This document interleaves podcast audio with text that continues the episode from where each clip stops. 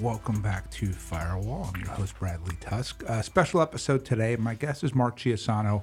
Mark just wrote a fantastic book uh, about the entire, I don't know what you want to call it, epic of George Santos or, you know, saga, whatever it is. Um, and I think just uh, because uh, it, everyone here kind of has, has something to add to it, um, Hugo's going to join us because Hugo has spent a career in uh, media and journalism and I'm sure has a, a take on this. And Corey, both because you guys are friends. Yes. Um, and also today is Corey's birthday. So Thank you, happy Bradley. birthday, Corey. Thank you. Happy I, birthday. I can't imagine being anywhere else. Um, so, Mark, let me just read the bio that Corey gave me so we can get that out of the way, right? So, before the book, you were a columnist and editorial board member at Newsday.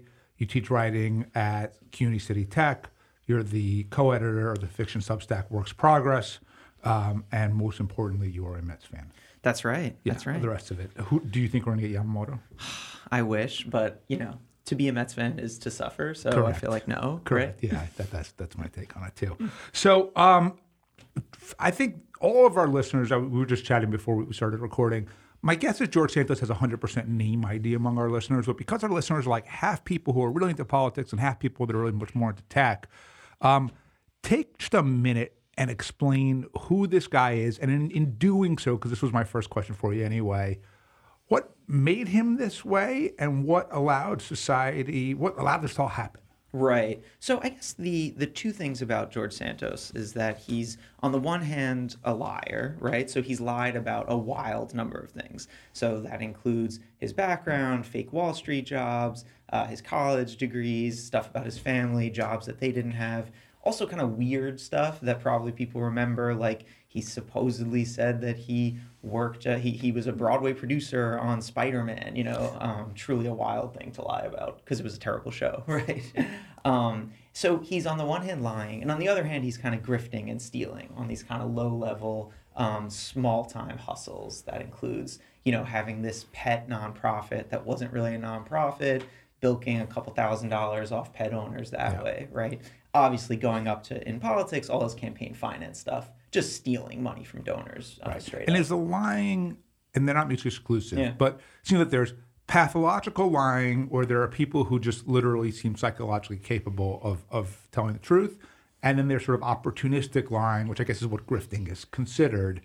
If you had to sort of divide it up into like categories, how would you put a percentage on each? That's right. He kind of does both. You know, it's maybe 50-50, but he the funny thing is that he the more interesting lying is when he doesn't have to lie at all. Right? It's so that's like- the pathological side. Yeah, he'll be at a dinner party and he'll pretend he knows someone's wife's um, boss, and there's no way he knows this person, but he'll just double down on it for the hell of it. And you know? he's just in that case, is it? I mean, if he just said, "Look, I'm just much smarter than everyone else, and in order for me to keep myself entertained, I have to engage in a form of, of parody and performance art."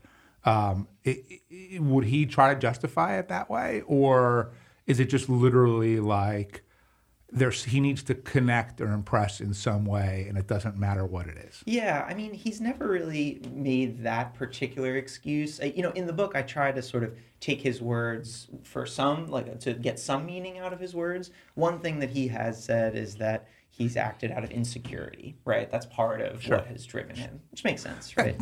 Gives him something common with every politician in the world. That's right. Yes. That's right. Okay, so I want to follow up about the whole lying thing because I was really struck by something from the beginning. Um, you clearly did a lot of research and you found some obscure interview he did with someone from the NYPD in the intro. So you wrote, um, once he, Santos, was interviewed on a podcast by a former NYPD detective who said confidently, quote, my art is sniffing through bullshit. This law enforcement professional, one of New York's finest, reiterated that he could, quote, smell a bullshit artist a mile away. But as for Santos, he said, you're legit. You know your stuff. So you sort of through all this research, I'm sure did your own psychoanalyzing of Santos and where it came from. So I'm curious, do you think it came to some degree from his parents, genetic disposition, Right. and do you think you through all your research have become a better um, observer or person who can understand if someone is lying or not? Right, right. So first of all, Santos loves podcasts. So I don't know. You Think guys he's can give it a listening? shot. Hi, He might be listening. You can come on. You know. Yeah, He sure. be a guest. You're welcome. You're welcome. Um, no, actually, he's not because it, it we'd have to, it would take us like three years to fact check every word he loves them. He listens to them. He goes on them. Um, that one was really funny, that NYPD one, because I reached out to the host, the former NYPD Yeah. officer, and said, "Hey, do you want to talk about this? I'd love to hear about that experience." And he was like, "Absolutely not." You know, Do you know that guy So has the worst solved crimes uh, record of anyone in the NYPD? I did not know that, but that checks kidding. out. But yeah, it seems, seems likely. Um, yeah, that would be a stat that I'd love to get. You know, I wonder if they. I'm sure. I'm sure. If I'm sure Someone has it. theoretically you have it, but Yeah. they've buried that shit like deep, deep, deep. It's not foilable. Yeah. Yeah. But so I you know, I, I don't think that I've gotten personally better at like looking at a liar and figuring it out. But I did in the book do some um, research into the or just, you know, looking at the the scientific research about how you find a liar.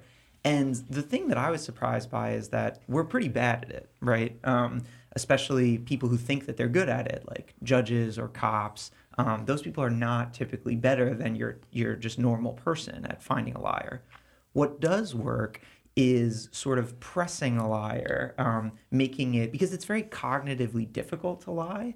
So if you sort of make a liar tell a story backwards or kind of jab in with a question that they're not expecting, their lie gets kind of jumbled up, and then you can notice that. You can notice what happens when things get a little messy. So I think now I sort of appreciate more these tools that we have, especially journalists, of sort of pressing people and interviewing them in person. You know, that And- and helps. how like how good are the people like him at sort of remembering who they said to what? Like I'll give you an example. We had an employee once that eventually that I kind of suspected was lying about everything, and then my suspicions were confirmed, and I acted on it when I realized he was telling people different answers to the simple question of where are you from. And once we started getting multiple options there, I was like, okay, this is That's this is a serious problem. Um, so like, what's you know, was Santos able to kind of cover his tracks and remember everything, or is he just out there saying whatever and I think chips fall where they may? Yeah, there were some bugs in the system. One of my favorite moments is he's literally in a debate with Robert Zimmerman, his 2022 opponent, uh, Democrat. The sweatpants. Yeah, Yeah, exactly. Yeah. So he's in this debate, and it's the end of it's kind of a softball question. It's like something like, "What do you do for Christmas with your family? What are your traditions?" And so first, the Democrat says something banal like, "You know, I uh, sit around in sweatpants and I eat Haagen Dazs." Okay, It's fine. supposed- the answer is supposed to be because Zimmerman's Jewish Chinese food in a movie. There you go. Yeah, yeah. yeah. whatever. It's a sort of whatever answer. Um, and then Santos, the question comes to Santos immediately after, and he immediately says, "Yeah, you know, I lie around the house on the couch wearing sweatpants and I have Haagen Dazs." You know, and it's like Zimmerman just looks at him. Like, Are you kidding me? Like I just said that, and it was at that moment you could see that he almost like forgot that he was that the, he was sitting next to the person whose story he just stole. I think I think I was so close to go, trying to go to the back of the book to your bibliography and find that YouTube clip somewhere because it sounded so absurd that that would happen, and I want to try to see what Zimmerman's reaction would be like when when Santos just repeated him. But let's let's talk about Zimmerman though, right? Like, what the fuck? Like, how could both I would say the Zimmerman campaign and your colleagues, especially Mm-hmm. Newsday, quite frankly, uh, not your current colleagues, but your former Yeah, yeah. colleagues, how could everyone fuck this up so badly? How is it possible? You know, what's funny is that if there had been just one lie or three lies, even, I wonder if something would have been different. But here, there were people poking at him. You know, the reporters, myself included, the daily people at the Daily Beast, North Shore Leader. People kind of found little things about him, things that were sketchy, things that didn't add up. And so did the Democrats. I mean, we we always sort of uh, rail at the the Democratic campaign arm for the congressional campaigns, the DCCC. Um, we rail on their sort of opposition research. This is sort of a common thing in politics um, that they didn't find anything, but they actually found a lot of really crazy stuff about him. They found that pet nonprofit thing, a lot of wild stuff that he'd said in the past. The problem is that when you lie about everything, um, it's you know it's almost helpful for you. You know, people found little lies but didn't connect the dots. Okay, but you're the Zimmerman campaign, Yeah. right? And this is your job.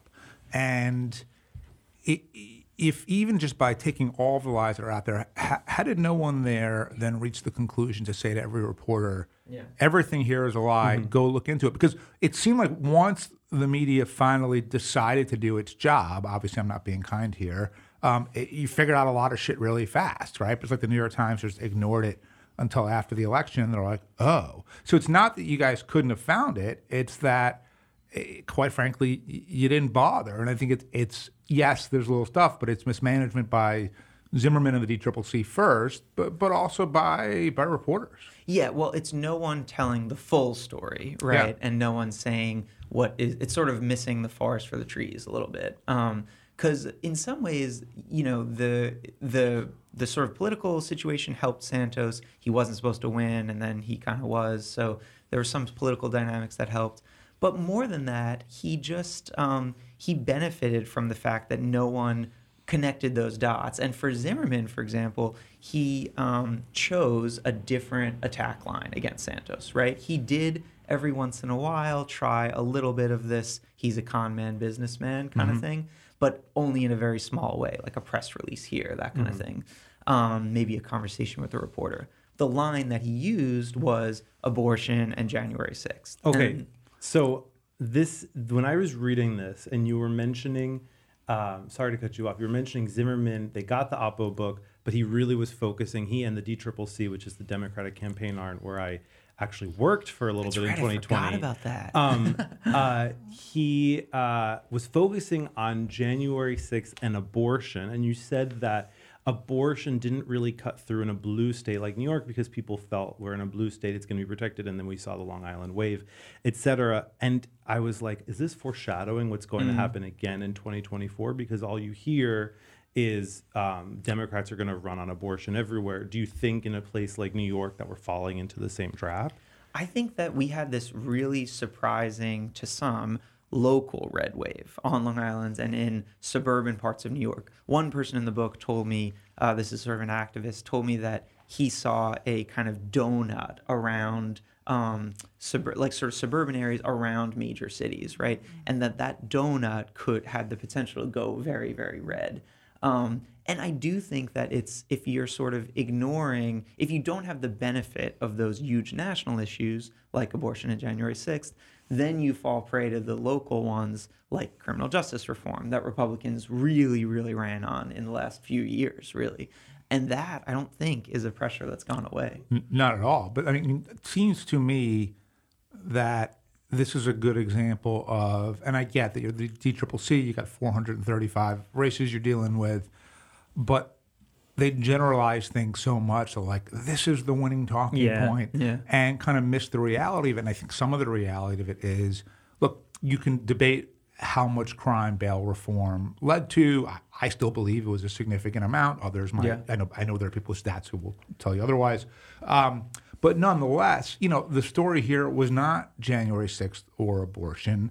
I think it was this frustration by middle class and moderate people all around the city uh, of being told that they're wrong all the time and that they're evil all the time and that they're racist all the time. And there was just so much frustration at kind of the, the far left and the media that it was a big fuck you to everybody. You know what's funny though, now that I'm thinking about it, is that there was another factor at play here, which is that Santos himself said the wildest things about abortion in January 6th, right? It wasn't just like he's a replacement Republican who was saying, you know, was kind of vaguely Yeah. uh, on board. I mean, he literally is at the Oval on January 5th, you know, at the right before the Trump rally, saying they did to me what they did to Trump. They stole my election. Like he is one of the you know premier election denier people. He said crazy stuff about abortion, like comparing it to slavery and flip flopping on it too. So.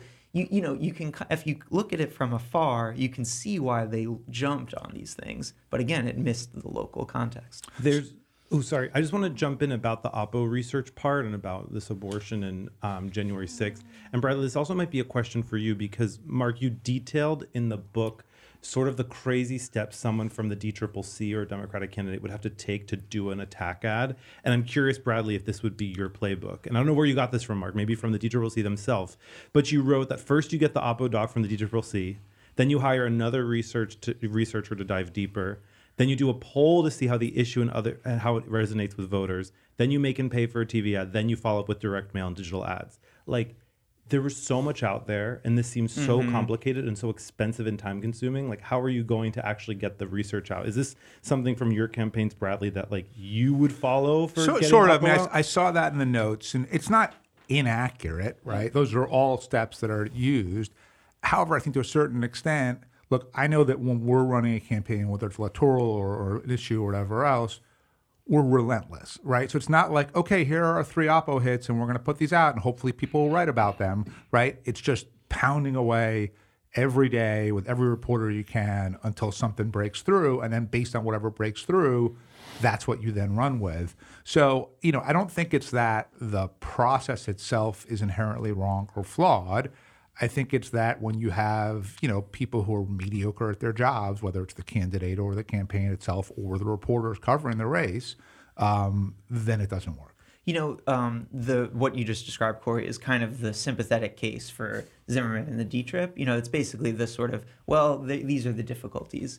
One thing I would say though is that Zimmerman was pretty the whole time, or most of the time, he's kind of either within the margin of error or you know certainly not leading much at all in this campaign. I think he was losing for a lot of it.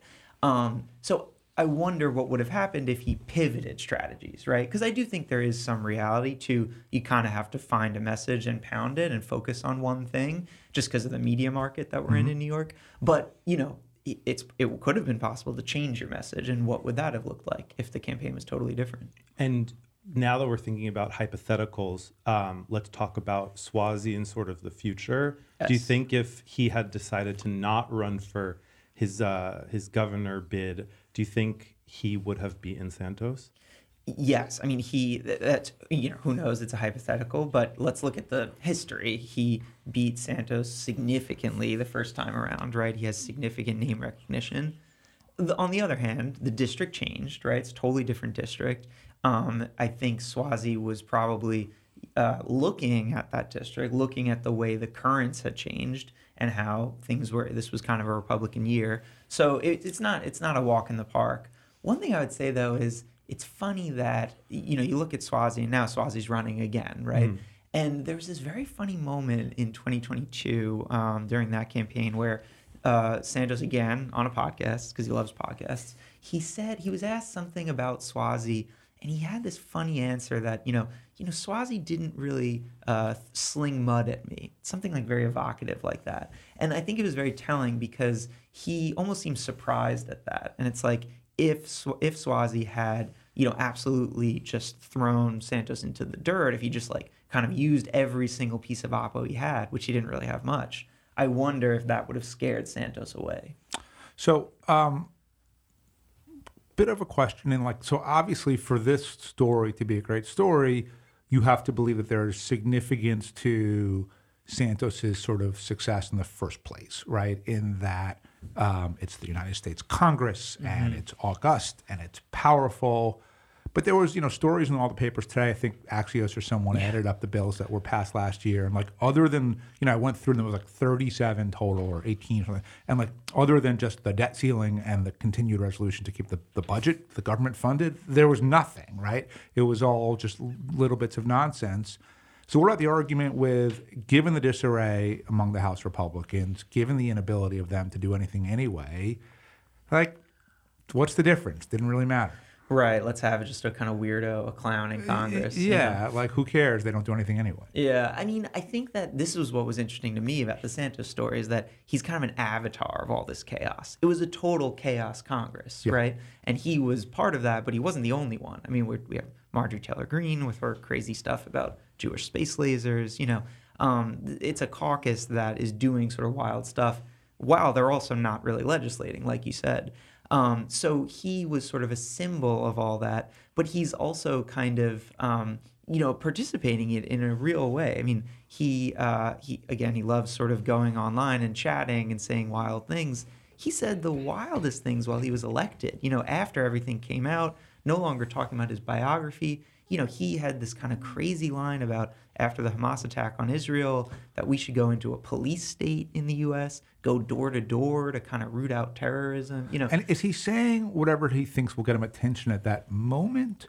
Or is he like literally? Like, I guess the question is how, how he's clearly not mentally stable, but is he so unstable that there's literally no rhyme or reason to anything?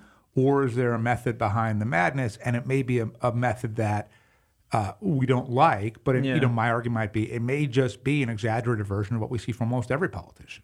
I think that he is very sensitive to his audience. He's good at kind of pivoting. He takes other people's stories and kind of iterates on them. So he's like a listener for sure.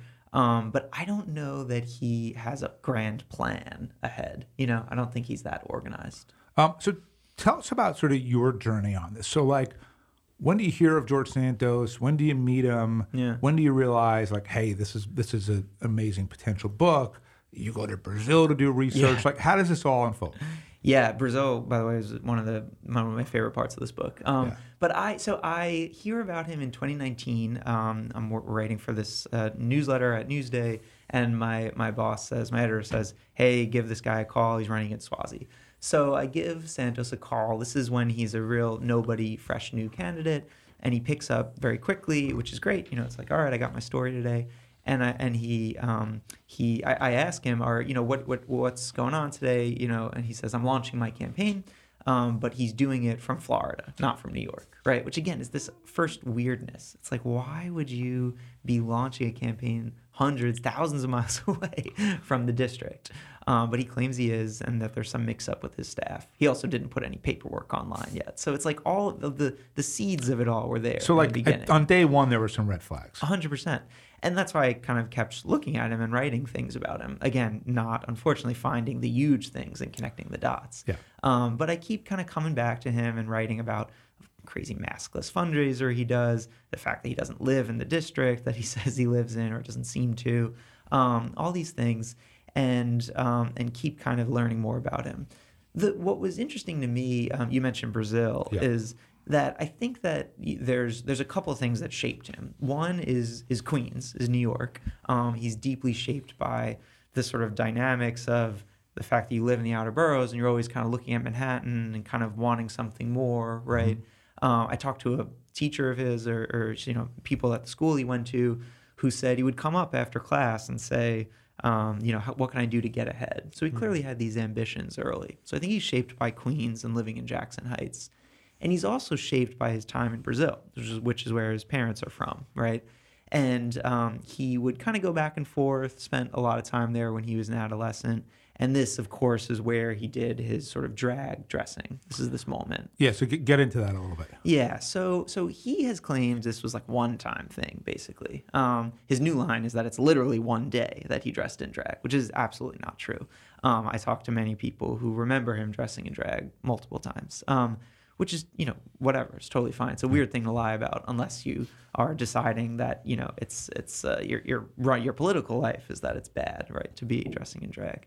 So he's he's in Brazil. Um, this is when he's kind of a late teenager, and I, what, what was interesting to me, um, I didn't totally understand the drag thing for him until I got down there, and I think here we we see it as this kind of uh, it's almost this goofy thing that he's doing, right? And it's sort of funny that it goes opposite his political stances.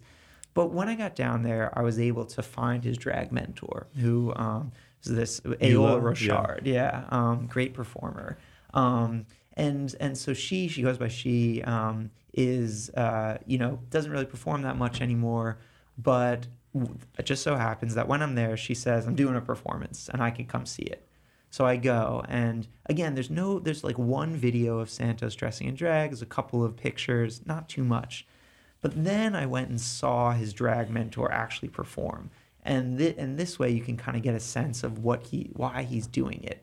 And it's funny, it's at like essentially at a sex club. This is where the performance is held, and um, the first couple of performances are just sort of stripping. You know, it's just total, it's absolutely connected to sex.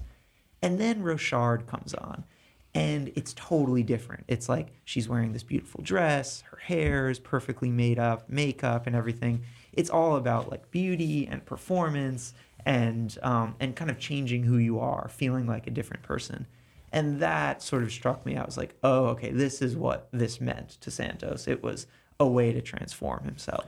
And do you Which he sort of just ended up doing without the drag eventually, right? Yeah, exactly. Found a new way to do it. Yeah. Uh, go ahead, Corey. Oh, I was gonna say. I mean, I liked that section in Brazil. I'm sure we could do a whole podcast about how you do research in a country where you're not from, in a language Yeah. you don't speak, into a community you're not a part of, Totally. um, banging on doors to try to find information. But that'll be for our, our part two podcast. Do you think when you saw Rochard performing, was there a world in which you saw, thought like this could have been Santos's life, or was did you from your research was it clear Brazil was just a pit stop to much bigger things? Yeah, I mean, by the way, my translator, who was great, um, shout out my translator um, in Brazil, was like, "No, I'm not coming with you that night." so I was totally on my own uh, in in the club. Um, you know, he he couldn't have stayed there forever because one of the things that happened in Brazil is that he passes this bad check. Right, he's doing this very low level sketchy thing of he gets a uh, an old checkbook from a dead guy that his mother was taking care of, and he starts using it and he gets caught and it's like one of these goofy things. Of course you're going to get caught right? This is not a super incredible con. And he uh, and the authorities find out in brazil and he basically skips town and he kind of leaves uh, you know with the authorities on his tail. So I, I if you know maybe if he wasn't doing that level of conning maybe he could have stayed uh, he clearly liked it there. It was like a moment of escape for him So, two questions. One is so the aftermath. So, for Santos personally, three things. One, what happens legally here? Does he end up in prison? Two, um, the short term fame, like three different people have sent me, like, look at this George Santos cameo that I paid for, right? Like, how long does that last? And then, you know, trying to predict out his life in five or 10 years, where do you think it is? Um, let's start with that. Yeah, he has real, real legal challenges. You know, it's kind of it's fun and games right now, the cameo stuff. Um, he's making money, but one reason he's kind of hustling for money is because he really needs it. Um, he's he's facing like significant indictment on the federal level. Um, his trial date supposedly is September. Um, I, I just love this detail. Supposedly, you know, the prosecutors wanted it earlier. They were like, let's just get this over with. You know, it's, it's pretty cut and dry. And the judge was like, no, I got some other cases. Also, no one shows up for jury duty in the summer, which is like, it's our fault. On Long know? Island. everywhere, everywhere. Um, who can who can argue with that? But so he's got that coming up. Supposedly he's talking about a plea deal, so that's possible. But he's lost his big bargaining chip, which was being in office. Yeah, so And- why did he? I I mean, mean, do that. yeah, I mean, I guess he got expelled. He didn't walk away, Right. but why? Why not cut the deal before then? He totally could have tried. He could have cut a deal earlier. Um, I've been told that you know the that any deal that was sort of offered included jail time, uh, prison time, and he didn't want that. He didn't want to go to prison. So still Really? doesn't. Yeah, yeah. Shocker, shocker. um, a- and and and so you know, I think he was kind of running out his options. And you know, this part is kind of hard to get in his head. I try to get in his head a lot in the book. Um, but just as an observer from the outside, it is possible that you know the the longer he doesn't take a plea deal, the longer he's you know out of jail or prison, um, the more he can be notorious and famous and make money on these little kind of small grifty things. So it does make a certain weird amount of sense. Is he know? wearing an ankle bracelet? Wow, it's a great question. Because wouldn't he just leave? Right. I don't think he's. I I haven't. I haven't heard anything about an ankle bracelet, but they did take his passports, and his movement was restricted. He actually, um, his his uh, lawyer moved to sort of open those restrictions a little so that he could go shopping, which is hilarious. uh, And you movement. probably had you probably had maybe the best timing for any book launch ever Yeah. because correct me if I'm wrong, correct me if I'm wrong, your book came out three days before he was expelled from Congress, the day before or the day of the the measures were introduced in the House. I'm curious, up until when could you edit your book? I mean, you know Bradley, Yeah. the timelines for book writing are crazy. Yeah. Up until when could you edit it, and how did you feel once the expulsion train started going? You said, "Crap, like my book Right. doesn't get there." you know, I, I did get really lucky, and again, and sort of shout out, you know, Simon Schuster for helping me do this. But usually, and Bradley, you know this, people kind of lock in a book really far in advance because of it. Just takes a lot to you know print the paper and uh, and sort of get everything set up. So the wild thing was that you know this book came out November twenty eighth. Columbus Day weekend in October. Um, this is there's a there's a couple of new kind of changes in uh, you know the in the the legal case. Uh, some his his treasurer uh, takes a plea deal, And I was like, I got to get this in. This is super important. It really like tells us more about what he was doing on the campaign trail. And they let me sort of take out sentences and put in sentences, like the like sort of one out, one in kind of thing. I couldn't change anything about the pagination, the pages at all. Um, but I did this um, like sort of late at night, literally as the book is So it'd be like, all right, you have 103 words. Oh, it was even less than it was like spaces. You know, it was like Wow. character counts. Yeah, it was a dumb way to be writing, but but I got it in, and so that's like you know whatever that is, two months before, right? Um, so it's it's it was pretty up to date, which I was glad about, and I I knew that there were you know I sort of drew a couple of potential paths in the conclusion. Um, and then uh, you know the the ethics committee report comes out. Um, again, got very lucky because this was this was this kind of turning point in the whole Santos story. Is that um, everyone everything else had been kind of allegations before. The ethics committee had bank statements, right? So it's a little more like this is evidence of his wrongdoing. Right. But I got lucky that a lot of what they had in there I'd been reporting on his sort of fascination with Botox and shaping his body and stuff like that. So it stayed pretty current, luckily. So I want to talk about before we wrap up two other people that were sort of in my mind when I was reading the book. So you just mentioned the treasurer, Nancy Marks, um, who pled guilty, right, um, to conspiracy and falsifying campaign records. So something that came to mind when reading this, I was reading this right around we're following all the news about our own mayor and his own treasurer. Yeah. And I'm curious about your research into and the news around Treasurer Nancy Marks, um, if this sheds light into the FBI investigation into the mayor and his treasurer and where you think that might be headed. Well, I would- would say that these kind of investigations typically, um, and we saw this with Santos, we're seeing this with Adams. You don't get a lot of detail until um, until sort of indictments come out, right, or subpoenas are issued. Um, it's it, they're not really leaky ships on the federal level. So um, so I think we don't know a ton yet. We're gonna know more. Um, the other thing, the other similarity I would say is that when the federal government brings its sort of awesome power to bear on these cases, it's a sight to behold. And I do think there was a kind of similar reaction that Santos had and Adams seems to have had of, of being very nervous about this, right? This is not a place they want to be in. Um, as much in some, you know, they, they, they both have a similar level of swagger in a way, right? They're both outer borough New York guys. Actually, Adams is a Queens guy too, really, in the in the beginning. Um, and so I think we're seeing them both deal with the um, with that pressure now. And can I, I'm just going to follow up about someone else we spoke about, Tom Suozzi, former congressman for the area, ran for governor. Now he's running again. And we, Bradley, we didn't talk about Santos pretending he's Jewish, which is such a, which is such a. I have to say, so uh, uh, I've got like a couple of favorite lines ever Yeah, in yeah. politics.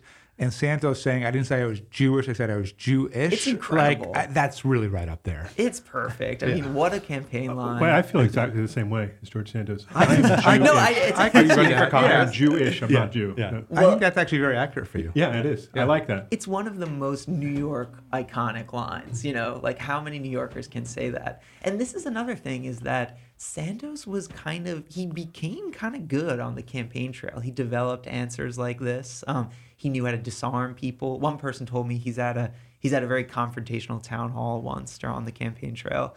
And, uh, you know, people are saying, are you, you're an extremist. Like, how can we vote for you? You know, your opponent's uh, painting you as an extremist. And he says something to the effect of, I'm not an extremist. I'm just your wife's gay best friend. You know, that's a really good line on Long Island. That will play in Massapequa, you know? So he kind of, his performance really worked. And you mentioned so back to the Jewish thing. You mentioned that the third district is one of the most Jewish in the entire country. You have Suozzi there running, and I j- think just last week they announced um, this candidate Yeah, the Mazi, GOP yeah. picked Mazi Melesa Pilip. I think is how you pronounce it. She has a um, really incredible biography. She's Ethiopian. She's Yeah. Israeli. She's Jewish. She's American. She's elected as a Democrat, but serves. She is a Yeah. Democrat, but elected as a Right. Republican. The GOP picked her. She's running against Suozzi, who's not Jewish and not Jew-ish. Although I'm, I'm sure he'd be happy to claim Okay. either one if it helps him potentially. Yeah, yeah. election. And you you have this